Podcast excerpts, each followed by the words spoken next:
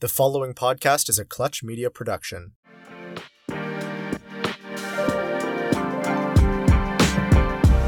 Welcome to They Get It. My name's Kelsey, and my co host Emma and I love direct to consumer brands. Whether it's an amazing customer experience or a really killer social strategy, this podcast will feature the brands and founders who just get it. On today's episode, we sat down with Brandy, the founder of Evio Beauty. And for those that don't know, Evio is redefining luxury beauty to be kind, conscious, and affordable. And I think one thing you'll hear in the way that Brandy talks is how this is not just like a label that they slap on the front door of this this company. This is a true true brand value. And she has a couple really good mantras, some of which I'm stealing. Sorry, Brandy. Um, but a couple of really good mantras, and you can see how this mission to be more kind and conscious really extends beyond anything beauty or cosmetics related. And so I'm pumped because I think this is just the beginning. I think there are so many avenues and so many outlets for instilling these values. And I think she's the right person to do it. World domination is in her future. Oh my gosh, absolutely. Like her story just blows me away. And I think this has been. This episode is such a good reminder that you don't have to have it all figured out. And I think the way Brandy shares that in this episode is just, it makes it feel so much more attainable because she's so open and honest about her journey, where she's been, where she's going, where she's at right now, and how she makes it all work. Um, it's just, it's so inspiring. And the way she speaks so openly is honestly like a gift. It really is. It's a gift. I love the way that you just said that because it's so true. And one thing I really want to make sure we level set on because you'll hear her talk and you'll think she's like the most humble person in the world, but she's no joke. Like she literally started this company with $15 in her pocket and scaled to a $15 million valuation in five years, you guys.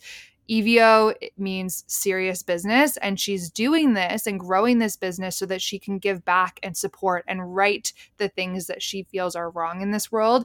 It's just a really special story, and I'm excited to share that with everybody. Oh my gosh, me too. I think you guys are going to love this one. So, without further ado, let's get into it. Let's do it. Welcome back to another episode. Today we have Brandy with us, and she is the founder of Evio Beauty. Brandy, thank you so much for being here today. Hey, thanks so much for having me. We're so excited to chat. And I think, um, I mean, Kelsey and I have done a lot of research on your business and your founder story, and it's incredible. So I think before we get into everything, it would be great to hear your backstory and how and why you founded Evio. Yeah. Um, so I know we were just talking about this in our pre show chat that this is definitely my number one most asked question is to talk about the backstory. Um, so I started Evio when I was 21 years old. And I was living in a safe house woman shelter after making the choice to leave an unhealthy relationship. And while I was there, I was distracting myself. This was like nine years ago. So, mm-hmm. um, this is kind of before Instagram and a lot of our social platforms that we now um, have in our lives and in our tool belts. Um, but at that time, I distracted myself with YouTube videos. And um, the number one most watched thing on YouTube was makeup tutorials. And mm-hmm. I taught myself how to use Photoshop on YouTube. And then I Photoshopped an entire catalog of made up beauty products and in a Fyre Festival um, oh way. i brought it around to local boutiques. I was like want to buy this product? There's going to be a three month turnaround time. Um, unlike Fyre Festival, I actually pulled it off um, and made products happen and delivered them. And um, yeah, that's that's where Evio started, and I would say the rest is history. But honestly, there's oh so many highs and lows um, that then go go from from there to to where we are today. But essentially, that is that is our founding story. That is how we started. I love it, and you're not off the hook. We're gonna go through some of those highs and lows in this episode. But I have to bet, like this. Honestly, I just have to ask. You're going in and you're pitching like longer lead times. Where people like, can I sample? Can I get something? Like, how did you you combat those types of questions? No, and you know what? I think it's so interesting because most people, not just then, um, it's definitely changed in today's world um, because we we are pitched more often, um, and there are more you know indie beauty brands out there. There's just more brands out there because of the boom of of ecom. Mm-hmm. But especially you know nine years ago, um, it was and it still is now and i think that people dismiss this but business is really a human to human connection. And if you are able to quickly form a relationship with somebody you are able to overcome a lot of those objectives very quickly and easily by just expressing to them your intentions and building that trust quickly. And they would be they, they are and they were willing to take a gamble on you. So the photos and the intent and the concept around the brand was enough for them to commit. Wow. wow. Okay, I love that. And I have to ask, what do you think was the key that helped you build those connections? Like what were you saying or was it just what you were pitching and and the visuals you had created or what do you think that was that was helping to build those relationships? Totally. If if I told you that I remembered what I said, I would totally be lying because I have no idea what I said. yeah, it was a long time ago, and, and honestly, like I'm not even the same person as I was then. And also during that time of my life, I was under immense stress, and mm-hmm. I don't think mm-hmm. I had any rhyme or reason or strategy to the things I was doing, or and especially the things I was saying. So, um, I think that really what it was was one um, that my approach was so naive mm-hmm. um, that it was refreshing and i think that people get so used to being pitched in the way that you know you're taught to do a pitch that somebody coming in to sell you something honestly mm-hmm. and naively and you can just tell that they are so authentic especially back then because they just don't know any better is refreshing and that on its own that kind of vulnerability often opens up vulnerability in the other party and yep. that's that's how relationships are built is when two parties are willing to be open and honest and um and yeah i i think i got really fortunate enough too to really understand the type of people that i was pitching to and what some of their um desires were and be able to really touch on that. So, being in the beauty industry nine years ago, too, there wasn't a lot of female presence. There weren't a lot of female founders, and there yeah. certainly were not a lot, if any, female founders that were 21. So, that definitely put us in a position where we were pitching to other often these small boutiques in the in Vancouver that we were pitching to were also um, Uh, female entrepreneurs who wow. were used to not having female representation in the beauty space. Yeah, and I mean clearly the message that you were sharing did resonate and I think you hit it bang on. It's people connect with people and if when you when you show up as a person, you're automatically setting yourself apart from so many people. You got picked up pretty early on by Credo. Tell us about that experience. Yeah, we did. We were actually in a subscription box called Petit Vour, and um, they're they're a vegan. They're an excellent subscription box. Definitely go check them out if you are into like healthy, clean, vegan products. And uh, they purchased some of our gel liner, and it just so happened that somebody who worked at Credo, in fact, the um, the I think she was the chief operating officer. Now she's the CEO because unfortunately and sadly the founder of Credo has passed away. Mm-hmm. Um, but um, her name was Annie, and she received our product in that box, or somebody told her about the product who received it in the box, one way or another, and she loved it. So they reached out to us, um, and we were one of their first color cosmetics um, in, in the Credo store. When at that time they only had one store, two stores. They had their San Fran store and just opened their New York store. And um, we were fortunate enough for them to be really kind and understanding and and they didn't know what was going on in my life i didn't at that time i didn't share with anybody that i was living in a shelter right. um, or that i mm-hmm. had just gotten out of the shelter and so i was trying to i was trying to keep up with all of the other you know cosmetic competitors. So i did the best that i could but they were always very understanding. Um, and uh, yeah they were an excellent excellent partner in store. Wow. Okay and then something that else that's coming to mind is how are you going about formulating and finding suppliers and um, developing your products throughout this process? And and how has that evolved yeah, it has evolved so much. Um, so originally, when I told people that, hey, um, would you like to buy these lip glosses? There's a three month turnaround time. Um, I then took to Google and was like, how do you make lip gloss? Oh my Um, gosh. I love and that. And I learned about white label. So for those who of you who don't know, white label is super common in the cosmetic space. Um, and what white label is is when a manufacturer creates a collection of products and sells them to multiple brands and just puts different labels on them, but it's the same bulk. It's the same product. Mhm. Um, this is super common and uh, a common misconception in beauty is that like these luxury products are the best. Um, the more you pay for it the better it is. But the truth is is that most of them are white labeled. And so a product that you're going to get for six dollars may be the exact same product just with a different just dressed up different with a different label on it that you are buying for $85 Mhm. so um, so I went to White Label and um, got uh, White Label product from a manufacturer, and that was what we started with. Now, and the nice thing about that, if anybody is interested in starting their own cosmetic line, is that your MOQs, your minimum order quantities, are very low. So the barrier to entry is much lower for you to start with a White Label. Um, now, the how that has evolved is that all of our formulas are custom manufactured.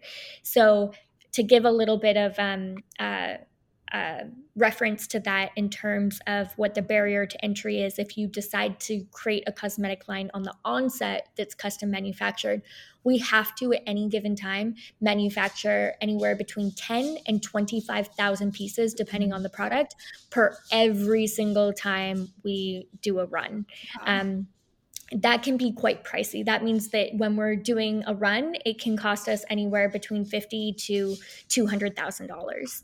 Wow. Um, and so that just obviously was not something that was accessible to me at the point in which I started. I had like fifteen dollars um, and was living in a shelter, so that those barriers to entry just were not possible. Um, so that's really how we've evolved, and now we do have um, Bushra is kind of my right hand arm. She is incredible, and she has a background in in um, cosmetics much longer than I've been in cosmetics, and um, she is the one who manages and oversees all of our product development. And then I'm super involved in terms of I'm trying all of our products. Um, and uh, it, right now, due to COVID, we can't be in the labs. But previously, I would be in the lab um, and really involved in like, hey, like you know, let's try this product, let's try that product. It typically takes us about 180 days, um, and anywhere between um, four to I think on one project right now, we're on like number 18 of iterations of one formula. Wow. Um, so yeah, it's a it's a much more involved, much more heart driven process now. No kidding. Oh my gosh, that's so exciting. And that's a lot of evolution in not that much time. How did you stay on top of everything? Like, I have to imagine how fast your world was changing. How did you keep your head above water? Uh, that is a loaded question. I think that like there's two parts to that question. It's like how did I keep my head above water personally and mentally and then Mhm. like and then also from a professional perspective. And to be quite frank, like I don't think I have my shit together. Like I don't think I've done a good job of keeping my head above water. Um and in fact, I even remember like looking back at things that um this moment actually in March of 2020 um if it's okay, I'm going to tell like a little story Please, because please um, do. okay. because I remember okay, so March of 2020, I was super grateful and fortunate to receive um, the 25 top women of influence in Canada award. And I remember when I received that award it meant the world to me because I remember like a week after leaving the shelter, um, I had learned about that award and I saw all of these nominees and all these recipients receiving this award. And I thought to myself, man, those women have their shit together. And like Oh. what I would give to be amongst that group of women. And then fast forward eight years later, and I was fortunate to be amongst that Oh incredible gosh. group of women. And I was like, I don't have my shit together. I have no idea what I'm doing. And um, what a like, what a perception skew is that like we often, you know, like look at people whom you know, we, we think that they have their shit together and that they're keeping their head above water and that they have all these things going on for them. But then when we kind of like open up the curtain or when we talk to them about how they're feeling, they're like, oh man, like, oh man, like I don't know where to start. So that's that's my response to that question. How did I keep my head above water? I'm not sure I have. I mean, it's some like like from the outside looking in on some days I'd be like, yeah, like not only is it above water, like I'm sailing, but um Hmm. but yeah, I mean it's it's all perception from you know like from one day to the next as to how you're doing. And I'm sorry, that is my dog. Oh, cutie. No, Don't apologize. We love dogs. you know, actually, Brandy, it reminds me, it's so funny. I remember being like 22 years old and I was working at this tech company. And I remember there were people who were like 26, 27. I'm like, wow, when I'm 26, I'm going to have my stuff figured out. And like, you hit 26 and you're like, okay, it's all a scam. None of this is Oh real. and this is Tell me such a, it. this is such a theme for you. I've heard you talk about this on other podcasts, but like you were living in a shelter. You would go home and behind closed doors, it was not nearly as polished, like you just mentioned on this podcast as well. Do you ever regret being so polished on the outside and like not having that match the inside? Like, do you ever wish you were more open about that at the time? That is such a good question. Um oh, I feel like hinds what's that saying? Like hindsight's 2020. Yeah. Yeah. Um, yes and no. Um, and the reason why I would answer yes and no is because I don't think that I like part of it too is a mental game you're playing with yourself. Um, and I think that if during the time that I was in the shelter and like the year, two years, th- even three years preceding it, I think that I, if I was more open, I don't think I would have been as strong as I was. Hmm. And I say that because years after, so even 2019 was 2018 and 2019 and 2017 were the years that I was really open about it Mhm. Mhm. but I was just coping. I wasn't healing. And every single time I was open about it, there would be a floodgate of other men and women sharing their stories with me because they could relate. And that was a lot of responsibility for someone whom was just coping. Mhm. Um, who was still trying to figure that out for themselves and, and who was- really struggling from PTSD, unwilling to admit it to myself and to others. Wow. and now having this added responsibility of people thinking that I had it all figured out, but I wasn't sharing it openly from the beginning because I was really hurting inside.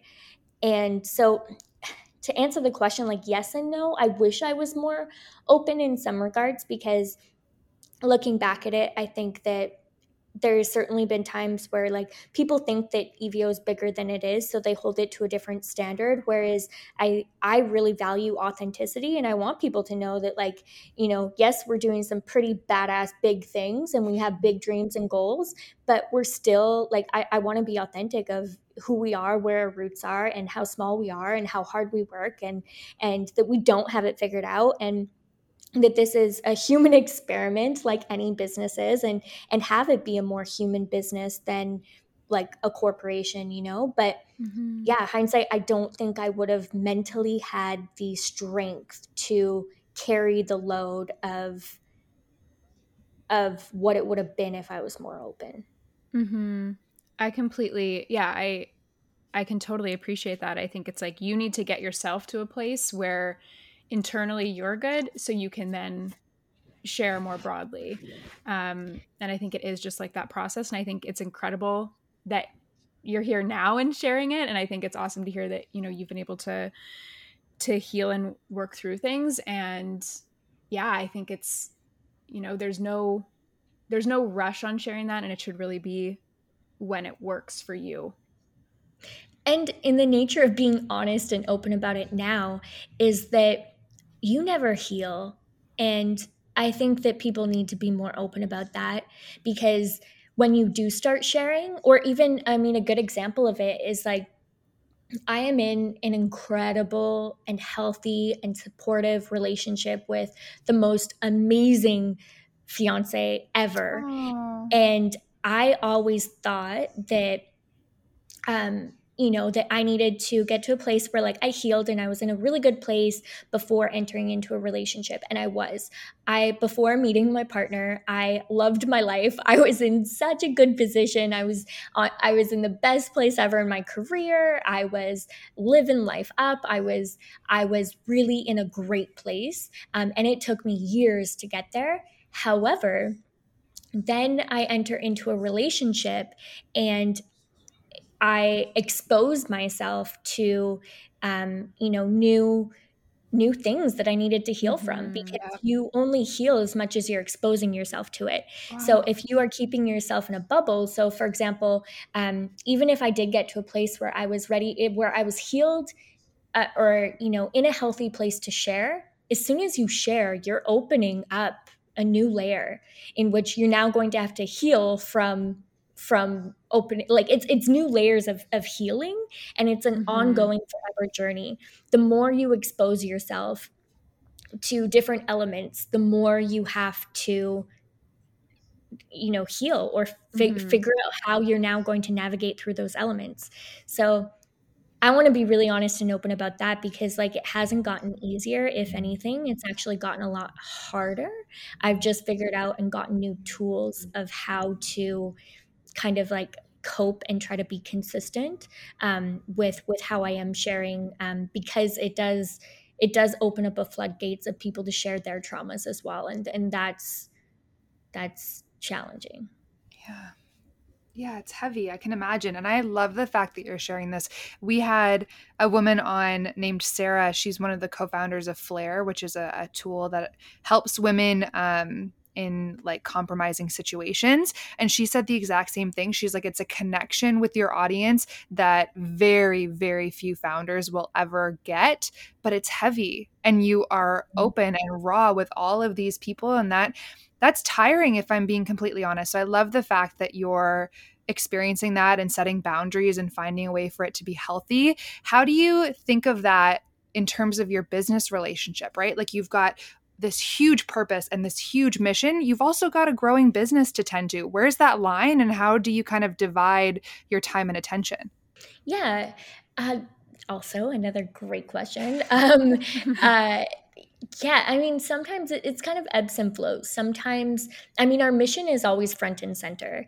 And there's even times where more so than not where we're like okay we have to talk about our product because ultimately we need to sell product um, mm-hmm. in order to keep this all alive so um, yeah it's i mean i think because of where we started and how we started we didn't start as a business we started as a movement and a mission right. that just so happened to be a business totally. Um, and so it never really the two never really compete for one another because it's very clear that first and foremost we are a movement and a mission and second we are a business um, I mean, our shareholders may say otherwise, but um, but um, but ultimately, that's how we operate. And and like being good for the community is good for business period um, there's studies that show further than you know just the influence that we have from Evio statistics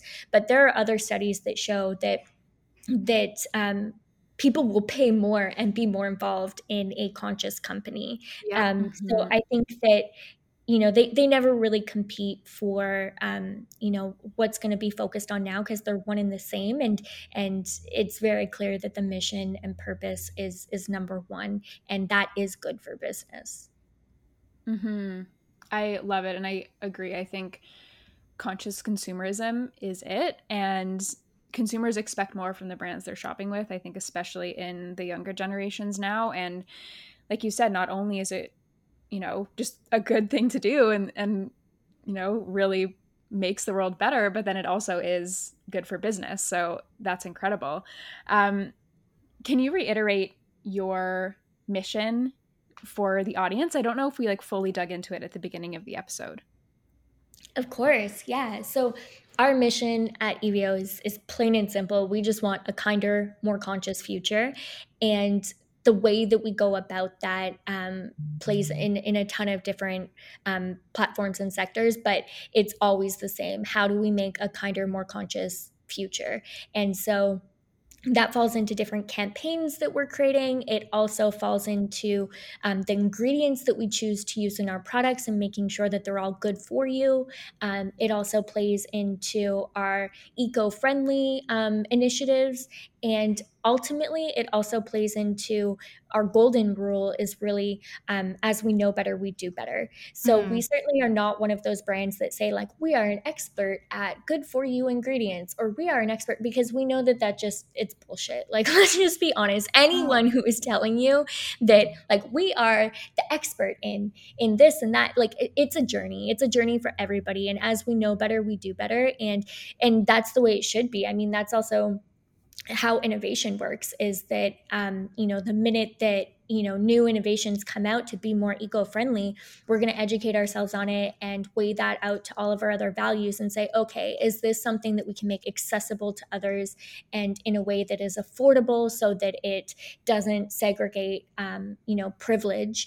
Um, and and because that's uh, something that i think is super important to create a kind and conscious future is to ensure that we're inclusive in that manner as well. So um, you know i think that's that's kind of there's there's a lot to unpack there in terms of how to navigate that but at the end of the day as we know better we do better and our mission is to create a kind and conscious future.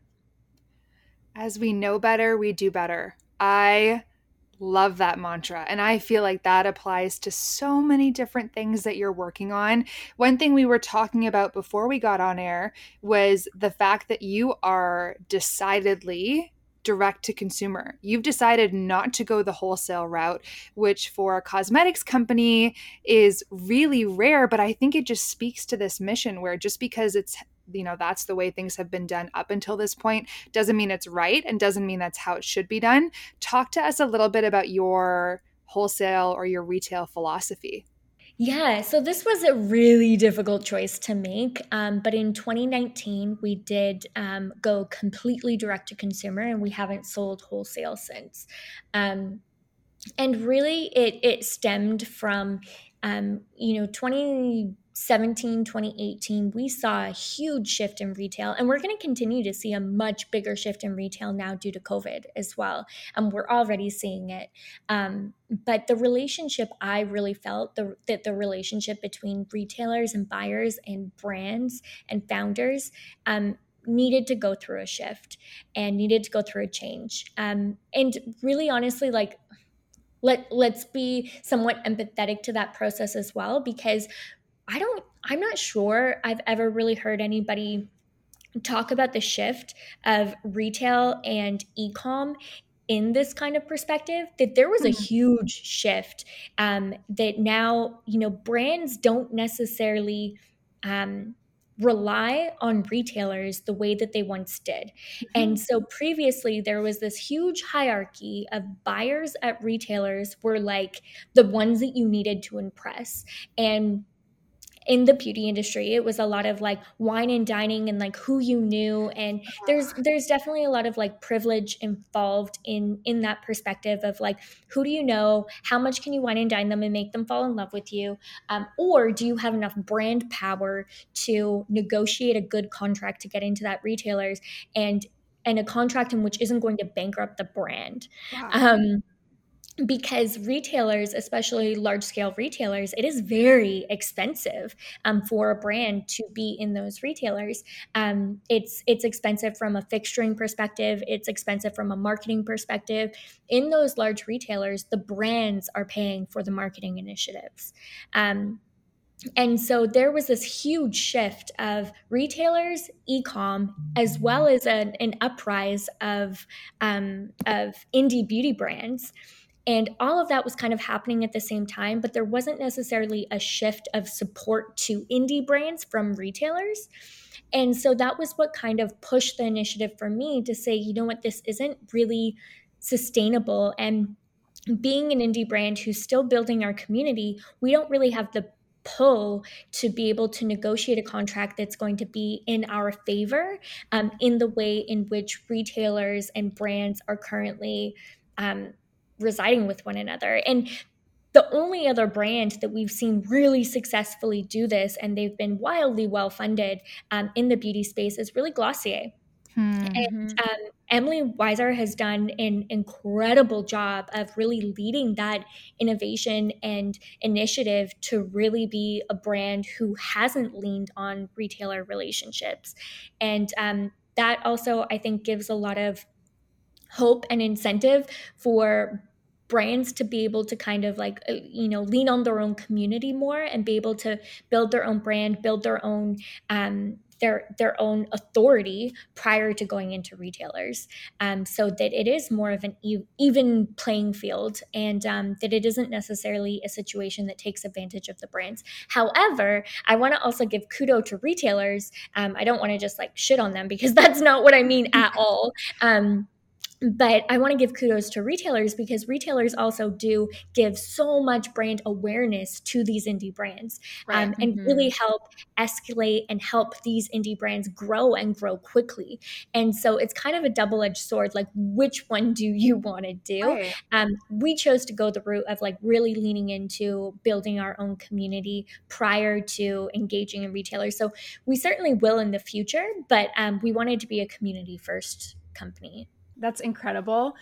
And I think it's a good testament, like you said, like you don't want to shit on retailers. It's like you can there's options now you don't have to go the old antiquated way and conform to what these retailers expect or need um, or the capital they need and i think it's it does kind of just democratize the ability to grow a brand um, which is amazing Absolutely. And and I love that too. And to take a quote from um, a very intelligent quote from Emily Weiser was that she she said those those words like democratizing beauty. Mm-hmm. And um and I think that that that's a, a really important note to make amongst the the kind of the retailer.com and and deciphering the different distribution opportunities. Um, because to your point, it's not something that's even now commonly done. Yep. It's so true. Now, I'm curious, looking back on the past, let's call it eight years, what do you think the biggest missed opportunity was?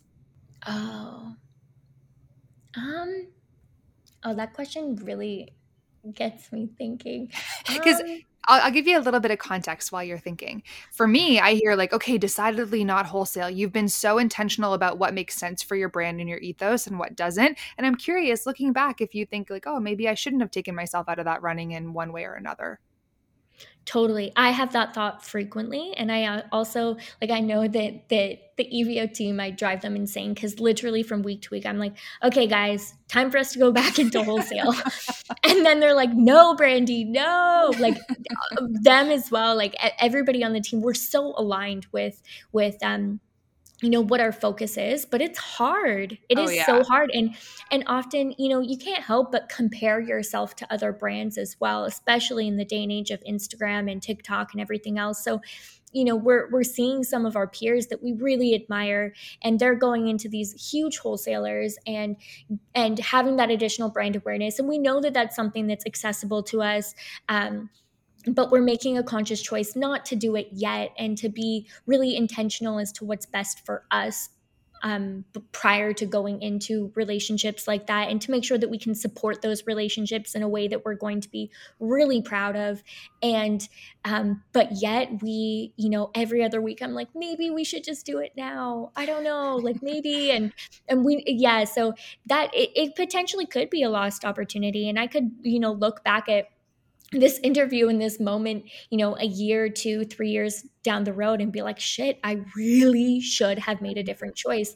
But um, but that's also the the fun thing about being an entrepreneur is that if you realize that you know you just have to make a choice and you have to do what mm-hmm. feels best for you and what feels best for your team and for your community and for your products and for your mission and then you realize if you it goes back to the same sentiment as we know better we do better so if i'm making the wrong choice and this is a missed opportunity right now when i have the where all and enough awareness to recognize that then i'll make a new choice no, um, yeah so, uh, so it right. might be a missed opportunity. I don't know. We'll see. but um, I mean, there's been a ton of other missed opportunities as well. And in retrospect, that you know, I look back at it, I'm like, oh, you know, I I wish I went about that differently. But and and a lot of those actually, um, small and big, in the last two years. But it, if I'm being really frank, um, I didn't have the mental capacity to mm-hmm. to make any other choices. I mean, I've also been um, I don't know if I want to call it struggling, um, but I've also been struggling slash thriving um, in this whole adjustment of my personal identity and being as well, coming from such drastic, stark differences of literally sheltered to yep. where I am now, and mm-hmm. and that has taken so much mental capacity to also, you know, get comfortable and re-identify and deal with the shifts of my life and of my business and all of those things. And so yeah, I'm making the best choices that I can, but certainly there's been missed opportunities and missed opportunities of working with certain people that I wish I worked with them okay. or even I can think of like um even events that I was invited to that I'm like, wow, like I'm so grateful that I was invited to that event, but I just didn't have the mental capacity to go. Yeah. But I think mm-hmm. if I mm-hmm. did go, um, you know, there would have been so much opportunity opened up to me. Um, but you know, I, I have done the best that I can at the times that I've done.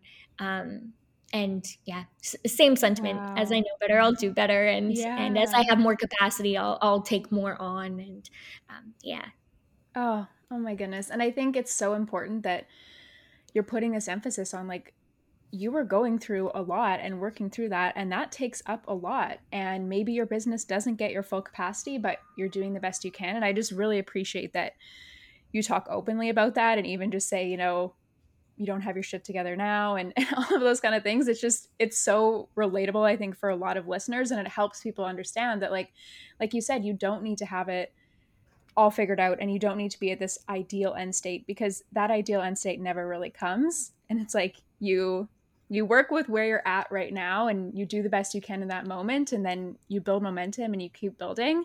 And um, yeah it just shows incredible resilience. So kudos to you. It's it's really inspiring. Thank you. And i have to say too like the the way that i'm abil- able to like the reason why i have the ability to also like be open about these things and also be um, compassionate to myself about like when I have the capacity and when I don't is because I do have an incredible team supporting me.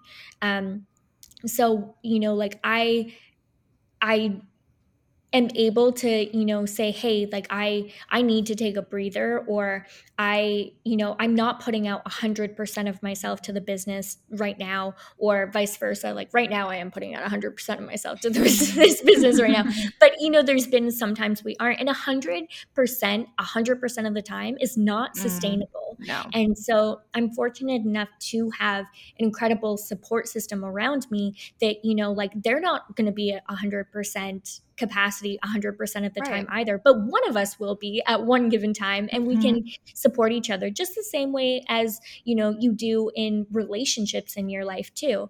Um, so that that's the reason why i'm able to you know now be really honest about it is because um, you know shit still gets done the company still operates and still grows um, and uh, it, it needs me to be in a healthy place mentally to be able to be innovative and to do my job within it which is really directing the brand and making sure that the mission is and the vision is moving forward. Um, and so you know that goes in ebbs and flows just like creativity does. Yeah. Yeah. Oh more power to you. I think this is yeah, so, so relatable, like Emma just mentioned. And as we are coming to a close in this interview, I'm so curious. You've done so much in the last eight years. If we were to fast forward eight years from today in 2021, what does life look like for you? Oh, I love this question because my um my partner and I dream about these things and like have these kinds of planning oh, sessions for our future all the time together. Um so yeah, 8 years from now, it's yeah, it's it's hard to believe because I think anything that I'm about to say is probably not even going to scratch the surface because I would have never guessed that the last 8 years would have been the way that they were. Yeah. Um but I I would be married to mm-hmm. an incredible partner. Um, uh, we got engaged this year during COVID, oh, so congrats. that's something that's thank you. Uh, that's something that's really exciting to me to think about a, a, future in in the kind of healthy, amazing relationship that I am in that is really breaking. Um, uh, like um, hereditary patterns, and that that's something that I really, really work hard on. Mm-hmm. Um, and then also relative to that is is obviously my business within Evio, and um, I really hope that you know, eight years from now, Evio has been um, successful in um, moving our, our world forward to be kinder more conscious specifically on some of the things that we're working on now i know in our pre-show conversation we talked a little bit about um, one of our upcoming initiatives which is did i make myself mm. clear which is really focused on reallocating funds within the domestic violence unit um, police unit to uh, community organizations um, shifting things around to make them make sense um, so I hope that Evio is able to be successful, continue to push those causes and and elevate those voices forward. And in addition to that as well, having products that are a part of somebody's conscious beauty routine that means so much more to them than just you know visually how a lip gloss makes you look but how that you know that moment within the day that you have to yourself to you know take your power back and to mm-hmm. decide how you're going to show up to the world and so being a part of more people's um, daily routines like that and and becoming a household name that is known for moving the world to to a kinder place um, is is really what I'm hoping the next eight years looks like and also that we start like it's not i think it's very clear in this interview too that it's not really about the makeup for us we're mm-hmm. really we're really damn good at making makeup but um, but it's so much more than that to us. So um, I also um, foresee us going into other products and really becoming a portfolio of apparel and cosmetics, skincare, body care, maybe even household products, oh. all sorts of things that is really just a brand that stands for that sentiment of creating a kind, conscious future and knowing better and doing better and becoming a hub for content surrounding that so that we can all, again, not be an expert, but learn together and adjust and learn new perspectives, learn from our community, and um, teach what we're learning to our community as well. So that's really where I see it go in the next eight years is becoming something bigger than my experiences, mm-hmm. but instead a shared collective experience that we can all learn from together and have these products to represent it. Because wow. when we know better, we do better. It makes perfect yes! sense. oh, oh my goodness, Brandy. This is just such a heartwarming conversation and it's so inspiring and I think we need more entrepreneurs like you who have who are so purpose and mission driven and who know what change they want to bring out in the world and are creating a plan to do it. It just oh, it just makes me so fired up and I'm so excited for you one final question that we ask everybody that comes on. Obviously, we think you get it. Who do you think gets it? Ooh, who do I think gets it? You know what? I this is somebody I really, really look up to. And I don't think I've ever said this publicly before because I've been the kind of person who's like, no, like I'm gonna be my own muse and I'm yeah. I'm gonna inspire myself. But you know who I think really gets it and really inspires me is Alicia Keys. Oh, such a good answer. such a good answer. And someone who doesn't wear makeup, which is a testament to the fact that she really does get it. And if you're saying that, it means it's even more powerful. Totally. And she just came out with her own skincare um, line as well in collaboration with e.l.f. And um, it just has so much ritual and intention. And just when I hear her speak about it, you can like feel her soul. And it's mm-hmm. very inspiring. Yeah. Oh my gosh. I agree. Anytime I hear her speak, it just like, it moves me. I don't know what it is, but there's something there that is yeah, no, she gets it. I completely agree. well, Brandy, this has been such a fun interview. I know we're over time and I'm sorry for keeping you, but on, honestly, I'm just glad that we got to meet, and I am so, so, so excited to see where Evio is next year and eight years from now. You're going to kill it, and I'm just so excited to watch. Uh, thank you, Emma, and thank you, Kelsey, so much. This has been a lot of fun. I'm really, really grateful to be here.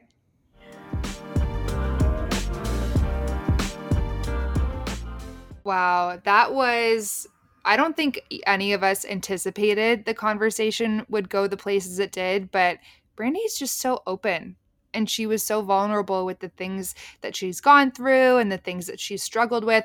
Like, honestly, it stuck out to me, and I've said this twice now, but it stuck out to me that being open and vulnerable with your experiences kind of opens this door for other people to be open and vulnerable with you, which in theory sounds great. Yeah, you're building connections with your audience, which is amazing, but it is heavy and it takes a toll. And when Brandy was talking about the fact that, like, she wasn't mentally in a place where she could support these other people, that totally resonated. And I think that's a good lesson or like a tip for other fa- founders out there, especially purpose driven founders, that you can't be all things to everybody. And you need to prioritize your own mental health and your own boundaries. And only then will you be able to help other people. So, major mm-hmm. key here from Brandy. Yeah, can't pour from an empty cup. Oh, I love that. Yeah, it's or, so true.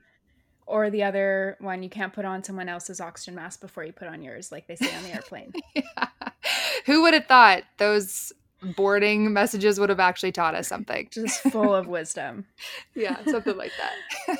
and I also think, like, I loved how she touched on with this new D2C, I don't want to say trend, it's been around for a long time, but I think with ecom and the ability to start an online business, it removes so many of those barriers and it makes entrepreneurship more accessible because you don't have to go through retailers anymore who have yep. were really expensive and unattainable for a lot of small brands and yeah it just it got me fired up on you know that entrepreneurship is a lot more attainable these days and we love to see it We'd love to see it. so, with that, we will wrap up for today. We hope you loved this episode. And if you did, we would love if you could rate and review us. It helps us out a lot.